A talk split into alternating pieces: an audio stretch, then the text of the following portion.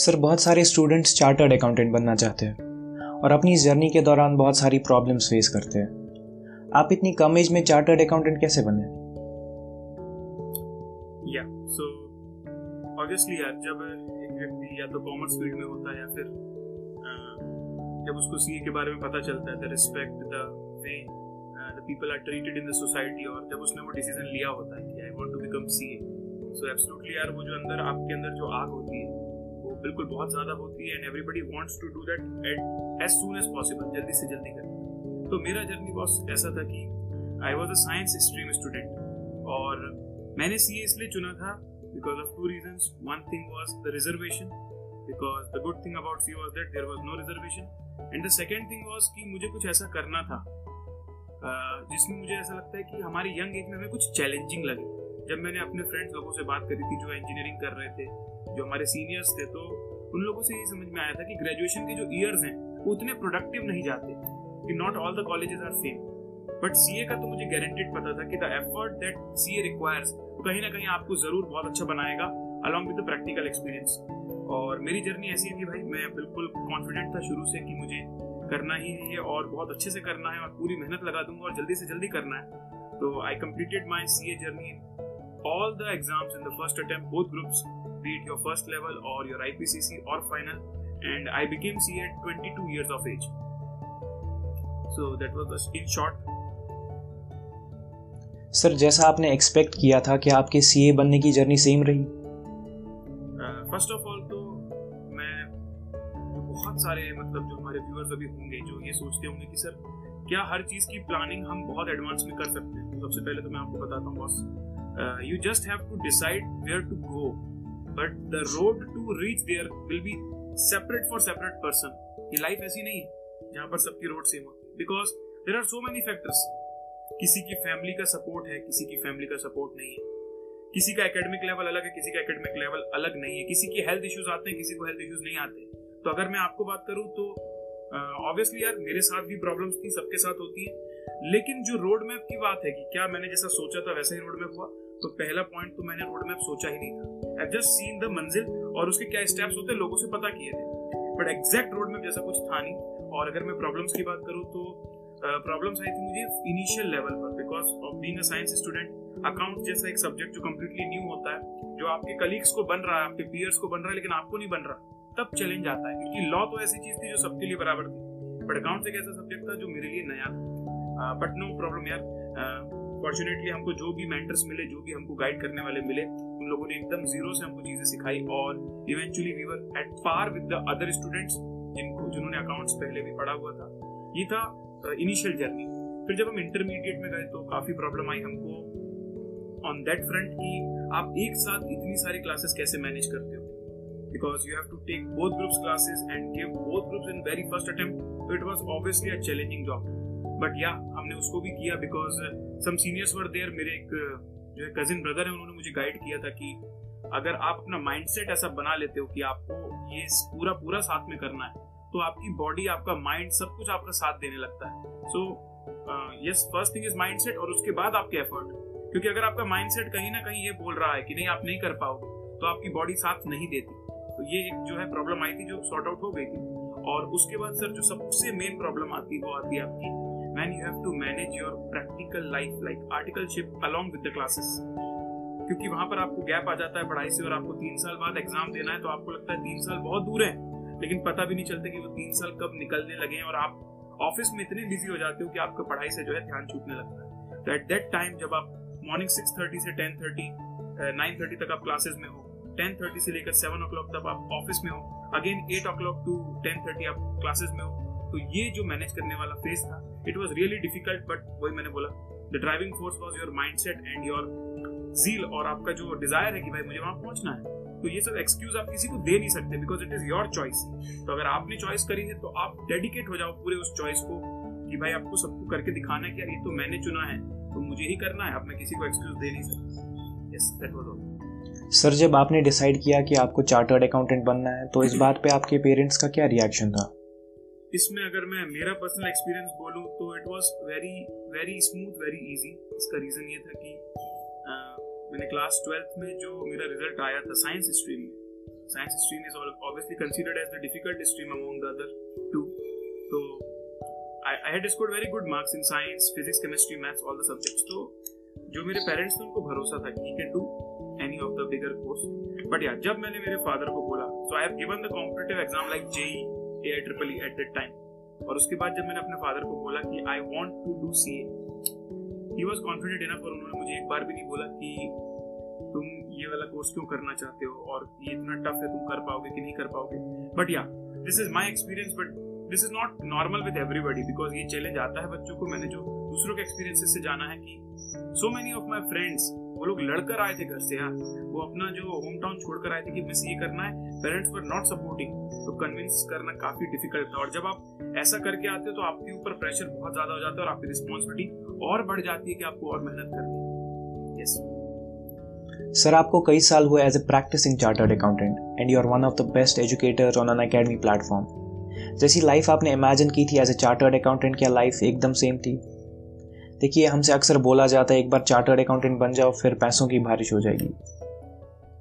ये पॉइंट है जो तुमने बहुत मतलब very good question because I will tell you कि ये जो पॉइंट स्टार्ट कहाँ से हुआ? क्योंकि सबसे पहली बात ये आती है कि यार, अगर आपके घर में कोई चार्टर्ड अकाउंटेंट नहीं है, आपके इमीडिएट फैमिली में कोई सीए नहीं है तो आपको पता कैसे चला कि सीए करना and being a student from a very small place I can say the village it is a district but from academic level हमारे यहाँ सर क्लास ट्वेल्थ तक भी एक स्कूल नहीं था जो सीबीएसई इंग्लिश मीडियम और उस समय पर मुझे कुछ रिलेटिव जो थे, गुजरात में हमारे रिलेटिव रहते हैं, उनसे आइडिया लगा कि सीए एक ऐसी जॉब है जिसमें आप साइन करते हो और आपको पैसा मिलता है। So I was also child यार, और मुझे भी ऐसा लगा, अरे वाह, क्या जॉब है। साइन करूँगा और पैसा मिल जाएगा।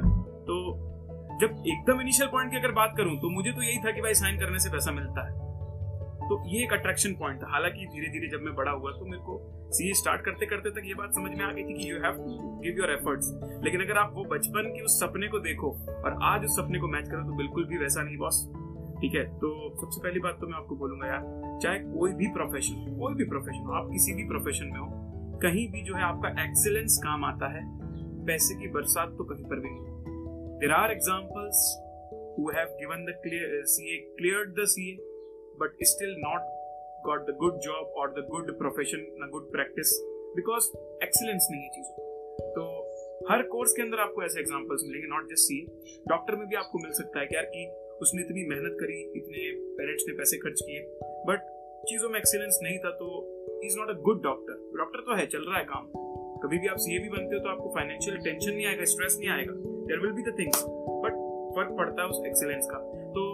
ऑब्वियसली जो तुमने ये स्पेसिफिक सवाल पूछा कि बरसात होती है, बिल्कुल भी बरसात नहीं होती, मेहनत तो आज भी हमको करनी पड़ती है। और मैं आपको एक बात बता रहा हूँ, जब आप मेरी एज में पहुंचोगे ना, तब आपको रियलाइज़ होगा कि अगर आपको मेहनत नहीं करनी पड़ रही है then there is some problem. Because if a person do not give his efforts in his golden years golden years मतलब मैं बोलूँगा up to 40 तो यार ज़रूर कुछ प्रॉब्लम है आपकी लाइफ आपको तो कुछ ना कुछ ऐसा ही करना चाहिए कि आपको करते रहना पड़े, करते रहना पड़े। मतलब आपको डेली जो है बेड में जाते ही नींद आनी चाहिए और बेड में जाते ही नींद तब आती जब आपने दिन भर में कुछ किया हो। तो ऑब्वियसली यार सी बनने के बाद भी आपको चीज़ें करती रहनी पड़ेंगी, लेकिन वो करने के लिए जो एलिजिबिलिटी है, वो सी आपको देता है। Like I am doing a practice if I am doing a practice I have a license वो लाइसेंस के लिए मुझे सीए करना पड़ेगा। और वो लाइसेंस तब मिला जब आप केपेबल हो। तो आपको जो सीए कोर्स ने इतनी मेहनत करवाई, आपको एक तरीके से मैं बोल सकता हूँ कि जैसे जो लोहे की रॉड होती है ना उसको इतना तपाया जाता है उसके बाद वो मोल्ड होता है। बिल्कुल वैसी वाली बात है यार। तुम कितने भी रिजिड हो गए तुमको लाइफ की रियलिटी दिखाएगा कितना प्रेशर झेलो तुम।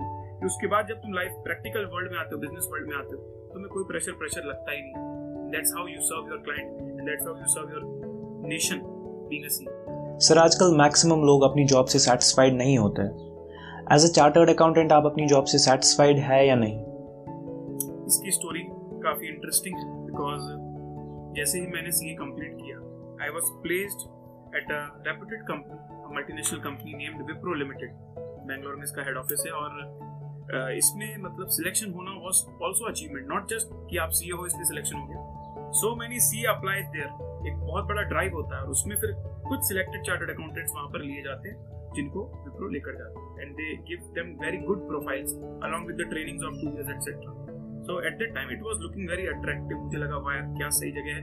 इंटरव्यू मैंने क्रैक कर लिया I was so happy but उसके बाद जब जॉब चालू हुई तो इनिशियली सिक्स मंथ्स तो बहुत सारी चीज़ें थी सीखने की. देर वॉज़ अ क्यूरियोसिटी तो वो मैंने कॉर्पोरेट का जो एक कल्चर है कॉर्पोरेट की जो एक लाइफ है, उसको एक्सपीरियंस किया. But after a point in time ऐसा लगने लगा कि there is a stagnant growth मतलब ग्रोथ तो होगी यार मॉनेटरी ग्रोथ तो होगी, उसमें कोई प्रॉब्लम नहीं। अगर आप अगर जॉब में हो, आप परफॉर्म करते हो तो आपका राइज होगा, आपको पैसा मिलेगा। बट ग्रोथ से मेरा यहाँ पर मतलब है the growth in your mind I am a person यार जो बचपन से बहुत क्यूरियस था और हमेशा कुछ ना कुछ सीखने के लिए मैं रेडी रहता था। Beat any music instrument beat any like I can take a very silly example कि जैसे अगर मेरे पास ये पेन रखा हुआ है तो अगर मेरे फ्रेंड ने बचपन में ये पेन ऐसे घुमाना सीखा है तो मुझे भी सीखना है भाई। I also want to learn this मुझे चाहिए ये। तो ये चीज़ मेरे साथ थी। लेकिन जब मैं जॉब में गया तो छह सात महीने बाद मुझे समझ में आने लगा कि यहाँ पर किसी को नया सीखने से कोई मतलब नहीं they all just want to complete their work and get the self और ये लाइफ मुझे मज़ा नहीं आ रही and because I was at a younger age in in relation to other people जो वहाँ पर थे तो मुझे ऐसा लगा कि यार, अभी से अगर मैं ऐसा हो जाऊँगा, अभी से अगर मैं एक तारीख को जो हमें मिलता ना दिन है, सुहाना, आज पहली तारीख है, जो सैलरी आती है, उसकी जो आदत पड़ रही थी, वो मुझे लग रहा था कि ये बहुत बुरी आदत है। और वहीं पर मैंने, भाई, सही बताऊँ तो because I was not satisfied with my work और basically to be specific learning मैंने क्विट कर दिया विदाउट एनी बैकअप प्लान आप बोलोगे, सर प्लान भी तो होना चाहिए। मुझे भरोसा था ना अपने आप के ऊपर you are a chartered accountant you can do so many things but quit करना ज़रूरी था, क्योंकि जब आप जब आप फ्रस्ट्रेट हो जाते हो किसी चीज़ से तो आपको क्विट करके फिर एक मतलब एक रिलैक्सेशन मिलता है कि ना now I can think fresh तो मैं आपको सही बताऊँगा I have taken two months break यहाँ पर मैंने ना तो जॉब करी थी, ना तो मैंने प्रैक्टिस करी थी, ना तो मैंने टीचिंग करी थी. And then I started finding my interest मैंने देखा कि मैं क्या कर सकता हूँ what are the things that I can do और फिर I came to the conclusion that I should try the teaching because teaching is a profession which is very very very unique because यहाँ पर आप के बोल देने से कि आपको पढ़ाना है you do you do not become a good teacher आपको देखना पड़ेगा कि आर पीपल एक्सेप्टिंग यू क्या स्टूडेंट्स आपकी बातों को समझ पा रहे हैं? Are they accepting you are they receptive to you तो ये जो मेरा एक साल था जब मैंने टीचिंग स्टार्ट करी थी, वो एक साल में मैंने less than ten students I have teach less than ten students across the year बस एक दिन में सात, पाँच, छह, सात बच्चों को पढ़ाता था और तब मैंने उन पाँच, छह, सात बच्चों की लाइफ में क्या चेंज आया? मेरी वजह से ये ऑब्ज़र्व किया। और जब मेरे को ऐसा लगा कि yes this is the thing that I wanted to do क्योंकि यार हर व्यक्ति को बचपन से नहीं पता होता कि उसको क्या करना है। बचपन में तो इंसान बोलता है कि मुझे पायलट भी बनना है मुझे मुझे तो क्या क्या नहीं बनना मतलब यू कैन अंडरस्टैंड बट वो धीरे धीरे इंटरेस्ट फाइंड आउट होने का एक अलग अलग एज होता है सबका। तो मेरा इंटरेस्ट फाइंड आउट मुझे कब हुआ सोचो आप। When I became CA, when I worked for two years in a corporate job, and after that one year जब मैंने टीचिंग कर ली तब मुझे ऐसा लगा कि हाँ this is my passion this is what I wanted to because यहाँ पर डेली लर्निंग है यार। मैं अगर आपको सेम टॉपिक भी बार बार पढ़ाता हूँ तो मुझे भी सीखने मिलता है। साथ ही साथ आप एक यंगर जनरेशन के साथ कनेक्टेड रहते हो। आपको मैं बताता हूँ, जब आप ऑफ़िस में होते हो ना, तब आपके एज वाले होते हैं, सारे आपसे बड़े एज वाले होते हैं, अगर आप फ्रेशर हो तो। लेकिन जब आप टीचिंग में होते हो तो आपका जो इंटरेक्शन होता है, वो आपसे पाँच साल, दस साल जूनियर लोगों से होता है, जो नई जनरेशन के लोग हैं, जिनके अंदर नया एनर्जी नए आइडियाज़ है। तो ये भी एक बहुत अच्छा पॉइंट था जो मुझे अट्रैक्ट करता था टीचिंग के साथ। क्योंकि जब मैं क्लासेस करता था, तब मेरे जो मेंटर्स थे, मैंने उनको देखा था कि यार, ये फोर्टी एज के हैं फोर्टी ईयर्स की एज के। फोर्टी ईयर्स की एज का कोई और इक्विवेलेंट में किसी और व्यक्ति को देखता हूँ तो उनसे कितने ज़्यादा स्मार्ट है बिकॉज़ ये कनेक्टेड है यंगस्टर्स के साथ। That was what that's how I find my passion और अब मैं बोल सकता हूँ कि हाँ शायद यही मैं करना चाहता था, क्योंकि बचपन में तो मैंने कभी नहीं सोचा था कि I will become a teacher sir क्या आपके रिजाइन करने के बाद आपने अपने इस डिसीज़न को रिग्रेट किया? फ्रेंकली uh, स्पीकिंग जब आप कुछ नहीं कर रहे होते बेसिकली अनएम्प्लॉयड वर्ड भी मैं बोल सकता हूँ because it was my choice but still it was unemployment because you are not doing anything for the two month तो उस समय में आपको जो है भाई दोनों ख्याल आते हैं। बिल्कुल डायलेमा आता है कि क्या आपने सही किया क्या आपने गलत किया। बट ये सब सोचने का जो सही वक्त था वो था छोड़ने के पहले छोड़ने के पहले मैंने काफ़ी विचार किया था और काफ़ी सोचा था इस बारे में। और कहीं ना कहीं मेरा जो पलड़ा था माइंड का, वो भारी था कि हाँ मैं कुछ कर सकता हूँ खुद का।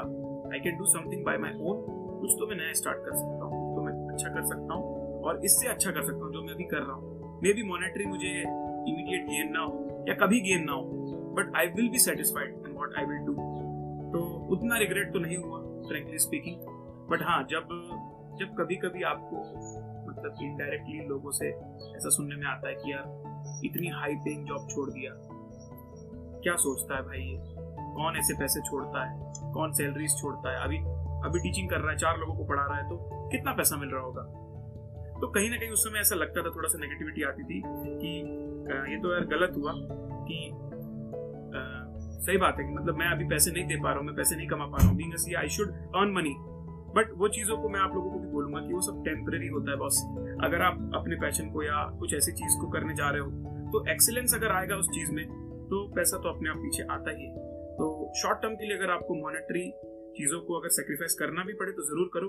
साथ ही साथ मेरे साथ लक भी था because I was fortunate enough कि मुझे फाइनेंशियल रिस्पॉन्सिबिलिटी नहीं थी, मुझे कहीं पर भी पैसा भेजने की ज़रूरत नहीं थी. इज़ नॉट लाइक दैट तो मैं ऐसा नहीं बोलता कि यार, जैसा रिस्क मैंने लिया, आप सभी लोग लो. आप अपनी सिचुएशन देखो. अगर आपके घर को उस समय आपके पैसे की ज़रूरत है, क्योंकि आपकी वजह से कुछ चीज़ें चल रही हैं तो don't take a decision like me मैं खुद आपको मना कर so it depends case to case और सिचुएशन टू सिचुएशन ठीक है? तो आपको सबको लेकर रखना है दिमाग में कि आपके साथ कौन कौन रहता है और आपकी वजह से किसकी ज़िंदगी में क्या इम्पैक्ट आता है। तो इन चीज़ों को लेकर सेल्फिश मत हुआ करो। कई बार बच्चे करियर को लेकर इतने ज़्यादा इतने ज़्यादा इतने ज़्यादा मतलब एम्बिशियस हो जाते हैं कि उनको ऐसा लगता है कि पेरेंट्स की कोई वैल्यू नहीं, उनको ऐसा लगता है कि फ्रेंड्स की कोई वैल्यू नहीं। ये चीज़ पर मैं बिल्कुल एग्री नहीं करता। मैं I don't like this kind of career orientation ना ही इतना इस इतना एम्बिशन मुझे अच्छा नहीं लगता। This my personal experience and choice जो मैं आपको सजेस्ट भी करूँगा कि यार थोड़ा सा बैलेंस होना चाहिए। सर आपके सीए बनने से जॉब छोड़ने तक आपने बहुत सारी प्रॉब्लम्स को फेस किया होगा। आपकी जॉब छोड़ने के बाद बहुत सारे लोगों ने आपको जज भी किया होगा। आपने इन प्रॉब्लम्स को हैंडल कैसे किया?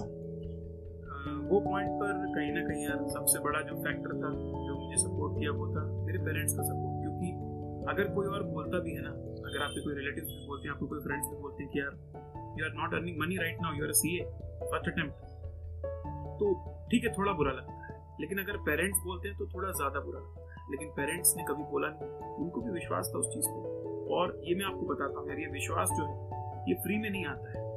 ये विश्वास जो है फ्री में नहीं आता है। आप लोगों को भी अगर लगता है कि, वाह यार सर कितने लकी थे सर के तो पेरेंट्स सपोर्ट करते थे। इतना बड़ा डिसीज़न लेने से पहले जो मेरा पास्ट हिस्ट्री क्या था, वो एक बेसिस बनता है आपके पेरेंट्स का डिसीज़न लेने का कि हाँ यार, आपका सपोर्ट करेंगे कि नहीं? करेंगे अगर आपने पहले भी कई चीज़ें ऐसी चालू करी, लेकिन फिर आप उस चीज़ को कंसिस्टेंटली फॉलो नहीं किए और आप अपने प्रोमिस को ब्रोक करते गए तो फिर आप पर कोई भरोसा नहीं करता। तो आपकी जो अभी एज है, इसी एज से आप देखो कि आपके वर्ड्स की वैल्यू बहुत ज़्यादा होनी चाहिए। हमें ऐसा लगता है कि जब हम बिज़नेस करते हैं तो बिज़नेस में हमने किसी को ज़ुबान दे दी तो उसी पे डील होनी चाहिए। ये चीज़ें लाइफ में हर जगह चलती नॉट जस्ट बिज़नेस अगर आप अपने पर्सनल लाइफ पे भी अपने अपने फादर को मदर को कोई ज़ुबान देते हो तो वो उसकी बहुत कीमत होती है। और उस चीज़ को समझना, वही फिर आपको जाकर जो है आगे फ़ायदा करेगा और कहीं ना कहीं आपको उस चीज़ का सपोर्ट मिलेगा। Okay so this was my reason कि कैसे मैं उस चीज़ को जो है ओवरकम कर पाया। सर टीचिंग प्रोफेशन में आने के बाद इसने आपकी लाइफ को कैसे चेंज किया? आप हर दिन हज़ारों स्टूडेंट्स को पढ़ाते हैं, इस बात का आपकी लाइफ पे क्या इम्पैक्ट रहा? एब्सोल्युटली यार. मतलब आज अगर मैं सबसे पहला पॉइंट अगर बोलूँ कि द वे आई स्पीक ये अगर मैं दो साल पहले अपनी ही वीडियोस देखता हूँ या अपनी कोई रिकॉर्डिंग देखता हूँ तो इट इज़ ड्रामेटिकली चेंज मतलब सिग्निफिकेंटली चेंज तो ये तो एक स्किल के पॉइंट ऑफ़ व्यू से बात हो लेकिन दूसरा एक माइंडसेट की भी पॉइंट ऑफ़ व्यू से बात हो गई कि व्हेन आई वाज स्टूडेंट मुझे ऐसा लगता था कि जो मेरी जर्नी है, वही एक नॉर्मल जर्नी होती हो। बट जब यहाँ पर मैं स्टूडेंट्स लोगों से कनेक्ट हुआ और हर एक स्टूडेंट की अपनी अपनी प्रॉब्लम सुनी तब मुझे रियलाइज़ हुआ कि यार आई वॉज़ सो प्रिविलेज कि मेरी समस्या तो कुछ समस्या ही नहीं थी। यहाँ पर कितने लोगों की क्या क्या समस्या होती है और कैसे कैसे वो उस चीज़ को ओवरकम करते ऑब्वियसली हमारे साथ भी कुछ फ्रेंड्स थे जो काफ़ी मुश्किलों से करे चीज़ों को और सक्सीड किए। लेकिन जब आप एक एजुकेटर होते हो, जब आप एक टीचर होते हो ना, तब आपके पास मल्टीपल स्टूडेंट्स का एक्सपीरियंस आपके साथ जुड़ता है और वो अपनी जब चीज़ें शेयर करते हैं और आपको पूछते हैं कि सॉल्यूशन बताइए। मुझे एक बात बता यार जिस चीज़ के साथ मैंने लाइफ में कभी डील नहीं किया अगर मुझे उसका कोई सॉल्यूशन निकालने का बोले तो आप मजबूर हो जाते हो सोचने के लिए। आप मजबूर हो जाते हो stepping into the shoes of that student कि आप अगर उस जगह होते तो क्या करते। सो so, ये मुझे ऐसा लगा कि यार ये जो जॉब है it is challenging day by day और जहाँ चैलेंजेस हैं यार वहाँ कहीं ना कहीं लर्निंग है उसमें कोई डाउट नहीं। और जैसा कि मैंने दो मिनट पहले भी आपको बताया कि लर्निंग वॉज़ अ रीजन क्या है switch the profession I was not a hardcore teacher from the childhood की मेरे को टीचर ही बनना है। या फिर ऐसा भी नहीं था कि आई सी ए स्टूडेंट्स को पढ़ाने से पहले मैंने इलेवन ट्वेल्थ पढ़ाया हो या कहीं और पढ़ाया हो जहाँ मुझे पता हो कि आई एम गुड टीचर ऐसा कुछ भी मुझे पता नहीं तो कहीं ना कहीं सिर्फ़ जो अट्रैक्शन था वो यही था। एज अ लर्निंग प्लेटफॉर्म और साथ ही साथ दूसरा जो मुझे एक पॉइंट याद आता है कि चीज़ें बहुत तेज़ी से अपडेट हो रही है वर्ल्ड में। अगर मैं डिजिटल मीडिया की बात करूँ सोशल मीडिया की बात करूँ तो जब हम हमारे वर्किंग में थे ना यार तो हम इन सब चीज़ों को ऐसा ऐसा ग्रांटेड लेते थे कि ठीक है ये सोशल मीडिया है, इसका थोड़ा बहुत यूज़ कर सकते हैं। बट जब मैं टीचिंग में आया और जब मैंने देखा कि आज की जो यंग जनरेशन है, कैसे यूज़ कर रही है सोशल मीडिया को, तब मुझे लगा कि यार, मैं तो बहुत साल पीछे चला गया लगता है। मुझे तो ये सारी चीज़ें बनती नहीं तो कहीं ना कहीं आप लोगों के एज वाले लोगों के साथ कनेक्ट होने के बाद मुझे ऐसा वापस से फील आया कि नहीं यार I am updated with the relevant things in the world जो चल रही है। तो ये एक मुझे सेटिस्फेक्शन मिलता है इस चीज़ का। यार न्यू यंगस्टर्स का दिमाग कैसे चल रहा है, वो कैसे आइडियाज़ जनरेट कर रहे हैं, वो चीज़ें मेरे अंदर भी अभी जीवित है। That's what is a very good thing about the teaching specially the online teaching जहाँ पर आपको टेक्नोलॉजिकल एड्स का बहुत सारा यूज़ करना पड़ता है, और उसके बाद आप बच्चों से कनेक्ट हो पाते हो। So that's how the life is change sir जो स्टूडेंट्स चार्टर्ड अकाउंटेंट बनना चाहते हैं, आप उनको क्या मैसेज देना चाहेंगे? मैं थोड़ा सा ऑनेस्ट होना चाहूँगा यहाँ पर। बिल्कुल मतलब सबसे पहली बात तो यार there are so many trigger points in everybody's life कि मैं क्यों सीए करना चाहता कुछ लोगों को पापा का सपना है, इसलिए करना है। कुछ लोगों को मुझे कुछ करके दिखाना है, ये सपना है। कुछ लोगों का ऐसा है कि कुछ और तो बचा नहीं, इसलिए करना है। There are so many different different reason to do any any professional course or any challenging course, be it CA or any other. तो लोग बोलते हैं, टफ है टफ है। मैं भी बोलता हूँ, टफ लेकिन ये हमें भी सुनाया गया था, हमारे दोस्तों को भी सुनाया गया था, आपको भी सुनाया जाएगा। अब उस टफ को क्रैक करने का जो बात है, वो तो आपको खुद ही बनाना है ना, ठीक है? तो कई बार क्या मैंने देखा कि बच्चे ने, बच्चों ने चूज़ कर लिया, मुझे सीए करना है, और आके बोला, सर, बहुत tough no this you have to think before you come ठीक है अच्छा दूसरा ये भी बताता हूँ। पास्ट हिस्ट्री कि मैं रैंकर था या मैं एकेडमिकली बहुत स्ट्रांग था that should not become the basis of see अगर आप बहुत अच्छे परफॉर्मर है तो मैं आपको ज़्यादा चेतावनी देना चाहता हूँ कि आप अच्छे से समझ लें कि आपकी आने वाली लाइफ आने वाले तीन चार साल के सेक्रीफाइसेस क्या होने वाले हैं और अकॉर्डिंगली डिसीज़न लें। और अगर आप एवरेज स्टूडेंट थे, लेकिन आपको पता है कि आपके अंदर वो आग है, आपके अंदर वो जुनून है तो भले ही आपका एकेडमिक परफॉर्मेंस पहले अच्छा नहीं था लेकिन अब आप उस एकेडमिक परफॉर्मेंस को यहाँ पर दिखा सकते हो। सो कहीं ना कहीं हार्डवर्क कहीं ना कहीं कंसिस्टेंसी और दोनों ही चीज़ों का मिश्रण जो है वो इस कोर्स में आपको लगता है। साथ ही साथ अगर आप आ चुके हो और अब आपको फील हो रहा है कि नो आ, मैं गलत जगह पर आ गया हूँ तो आपको छोड़ने पे भी हिचकिचाना नहीं चाहिए। एक रैशनल डिसीज़न लेना चाहिए क्योंकि बहुत सारे लोगों के साथ मैंने देखा कि वो सीए को अपनी लाइफ मान के डिप्रेस होने लगते तो ये भी एक चीज़ है, आप कोर्स में आओ, आपने डिसाइड किया। लेकिन इतने रिजिड मत हो जाओ कि अगर मैं लाइफ में सीए नहीं कर पाया तो लोग क्या कहेंगे? ये बहुत बड़ा रोग यार, बहुत बड़ा रोग, क्या कहेंगे लोग? तो ये रोग से बिल्कुल भी दूर रहो तुम तुम अपने हिसाब से डिसाइड करो, लेकिन फ्लेक्सिबल रहो। आज यार हर व्यक्ति का, हर डिसीज़न सही नहीं होता।